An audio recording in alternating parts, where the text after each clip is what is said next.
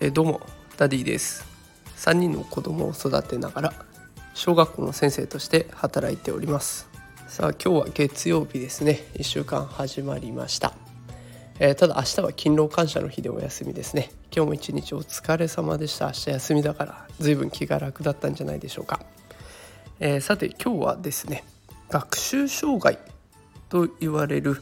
ものを抱えている子のことについて配信していこうと思います。えー、お子さん、今年齢はおいくつぐらいでしょうかね、皆さんのお子さんね。えー、学校っていうものが始まってきて、そうすると勉強がついてきて、でそうするとなかなか文字が読めないことに気づいたりとか、文字が書けない、それから計算ができないとかって、いろんな悩みが生まれてくるケースがあります。でそういった悩み、えー、原因の一つに学習障害というものが関わっている場合があります。でこの学習障害についてなんですけれども、いくつか特徴的なものがあります。まあ、まずは文字を読む独自障害、ディスレクシアなんていうふうに呼ばれるんですけれども、文字を読むことが苦手とか、あとは字を書くことが苦手な子、ディスグラフィアなんて言いますけれども、書くことが苦手だ、マスの中に収められないとか、文字の形を整えられないとか、いろいろありますね。であとは算数障害、ディスカリキュリアカリキュリアですね。で計算がすごく苦手としている子、いろんな特徴がありますので、今日はそういった子たちを、えー、もし子育てしていらっしゃる方がいたら、えー、少しでも参考になればなと思って、それぞれ特徴に応じた対応方法を紹介していきたいなと思っています。でまずは、えー、文字を読む方ですね。ディスレクシアを持っている子への接し方を紹介していきたいと思います。あ、ちなみにこれあのノートでの方で私が今日話している台本を無料で公開しております。で今回紹介する内容を音声で聞くよりも文字で見たりとか、あと写真も何枚か撮って投稿してありますので、そちらの方が分かりやすいかなと思いますので、もしお時間あれば見てみてください。では話を戻していきます。えー、文字を読むことが苦手だっていうお子さんへの対応ですが、シンプルな方法としては文字を大きくしてあげること、拡大コピーをしてあげるもいいだろうし、あとはタブレットで写真にその教科書なり文章を収めて拡大してあげる。そうすると読みやすくなってきます。であとはその文章自体もユニバーサルデザインのフォントを使う。でこれワードなど文章作成アプリにはね、こう ユーティー なんちゃらかんちゃらっていうフォントが入っています。でこの ユーティー っていうのがユニバーサルデザインの略称で、全ての人が読みやすいフォントっていうことで作られています。読み間違いを防げるようになっているので、えー、おすすめです。私も学校のプリント作るときには基本的にはこの ユーティー で作っています。あとは読む範囲のみ表示するっていう工夫もあります。教科書いち行分だけ色分けして表示してあげると、まあ、その子は読む場所が分かって集中して読むことができます。これもあの特別支援のための道具が売られています。でこれちょっと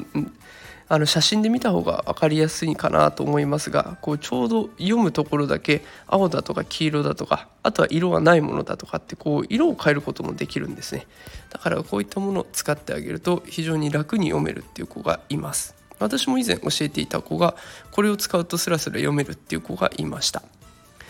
あとはタブレットの読み上げ機能、音声読み上げ機能を使ってあげる。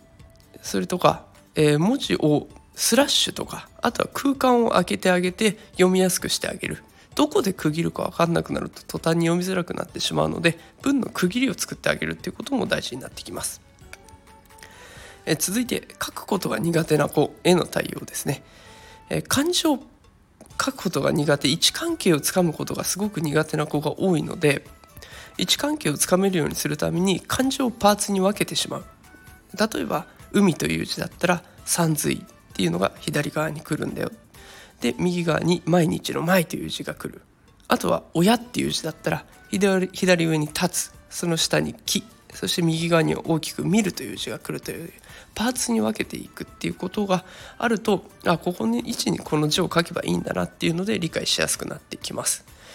あとは手先の不器用さっていうのを併せ持つ子が非常に多いので、マス目を大きくしてあげたり、あとは罫線を使ってあげて、用意しておいてあげて、まあ、すぐ書けるようにしてあげたりっていう配慮も必要です。で、最近一番私が支援している中で多く使っているのは、えー、次のタブレットですね。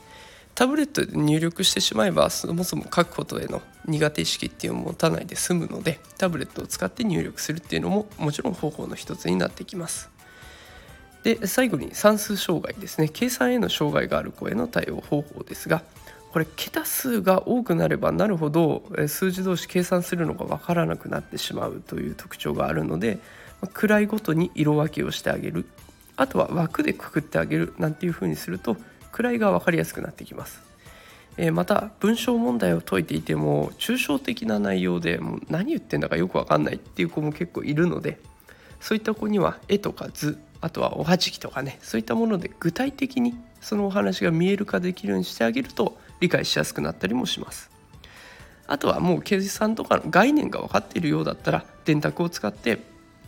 あのいつまでもその計算ができないことにこだわるんじゃなくて、その計算ができる状態だったらこんなことができるんだっていう方向に意識を向けてあげるっていうのも大事になっていきます。さあ、今日は学習障害、えー、それも読む、書く、算数ということで特徴別に方法をお伝えしていきました。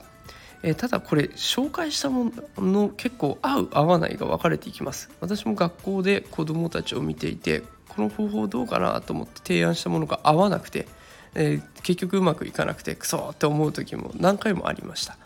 で、その子なりの合うものっていうのがどこかにあるはずなので、いろいろな方法を試してみるっていうのがいいのかなと思っています。試行錯誤を粘り強く繰り返していけたら、きっとお子さんに合うものが見つかっていきます。えー、一番苦しんでいるのはお子さん自身です。あの学習障害っていうのは知的障害は併せ持っていない状態がほとんどなので、